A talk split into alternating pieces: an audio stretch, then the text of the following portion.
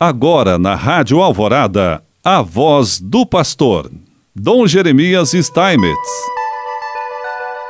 Prezado irmão, prezada irmã, mais uma vez nós estamos aqui e queremos te saudar com muita alegria. Hoje, já mais uma vez, caminhando aí para o final do mês de maio, nós queremos refletir um pouquinho sobre São José, conhecendo a São José.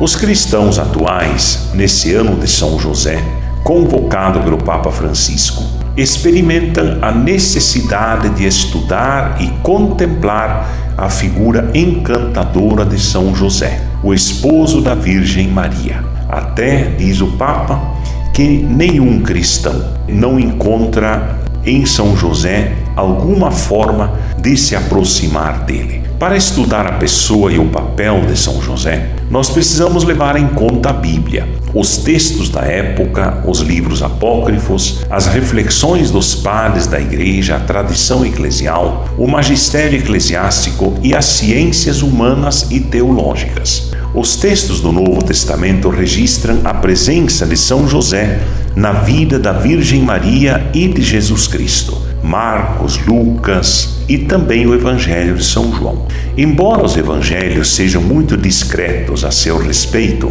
não deixam de evidenciar sua relevante missão dentro da história da salvação. Ocupou um lugar importante nos relatos da infância de Jesus.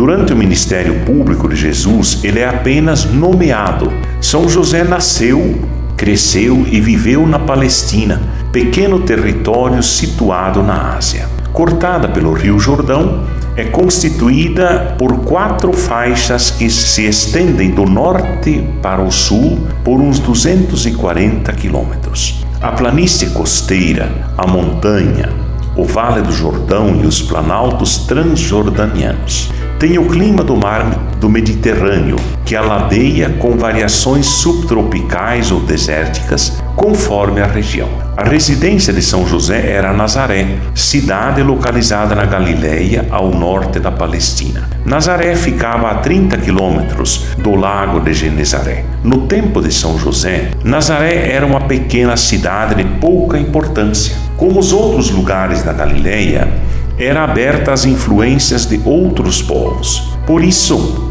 os judeus da época a desprezavam, empregando inclusive termos negativos para ela. A vida de São José transcorreu na história do povo de Deus, envolvida por desafios do tempo. Ele teve uma participação especial no projeto de salvação, recebendo de Deus uma missão toda particular. Com docilidade e fé, seguiu os apelos do Senhor durante o trajeto de sua existência. A vida dele constitui uma vida que segue o ritmo de Deus, diz Stefano de Fiores, um teólogo e escritor. José teve uma vida simples e marcada pelo trabalho. Era originário de Belém, da estirpe de Davi, mas nunca invocou privilégios, cargos nobres, rendas vitalícias e tratamento especial. Era homem humilde e modesto, dedicado aos seus afazeres e responsabilidades. Sua profissão era de carpinteiro.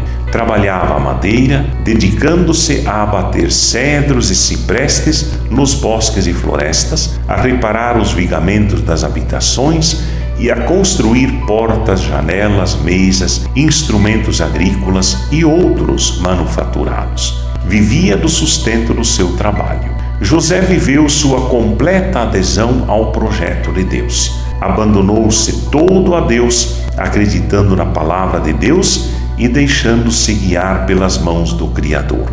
O próprio Papa, São João Paulo II, afirmou: São José era um homem justo, fiel e dócil à palavra de Deus. Envolvido de perto no mistério da encarnação, foi-lhe pedido que acreditasse naquilo que humanamente era difícil compreender. Viu desabrochar em Maria uma vida que era de origem divina, e só a fé lhe permitiu não fugir diante do mistério. Não temas, José.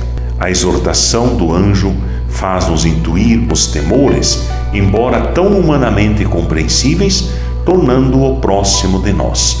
Aceitando e concretizando a proposta de Deus, ele foi fiel até o fim. cultivemos no coração essa mesma obediência e perseverança, porque assim Deus quer nos abençoar. Em nome do Pai, do Filho e do Espírito Santo. Amém.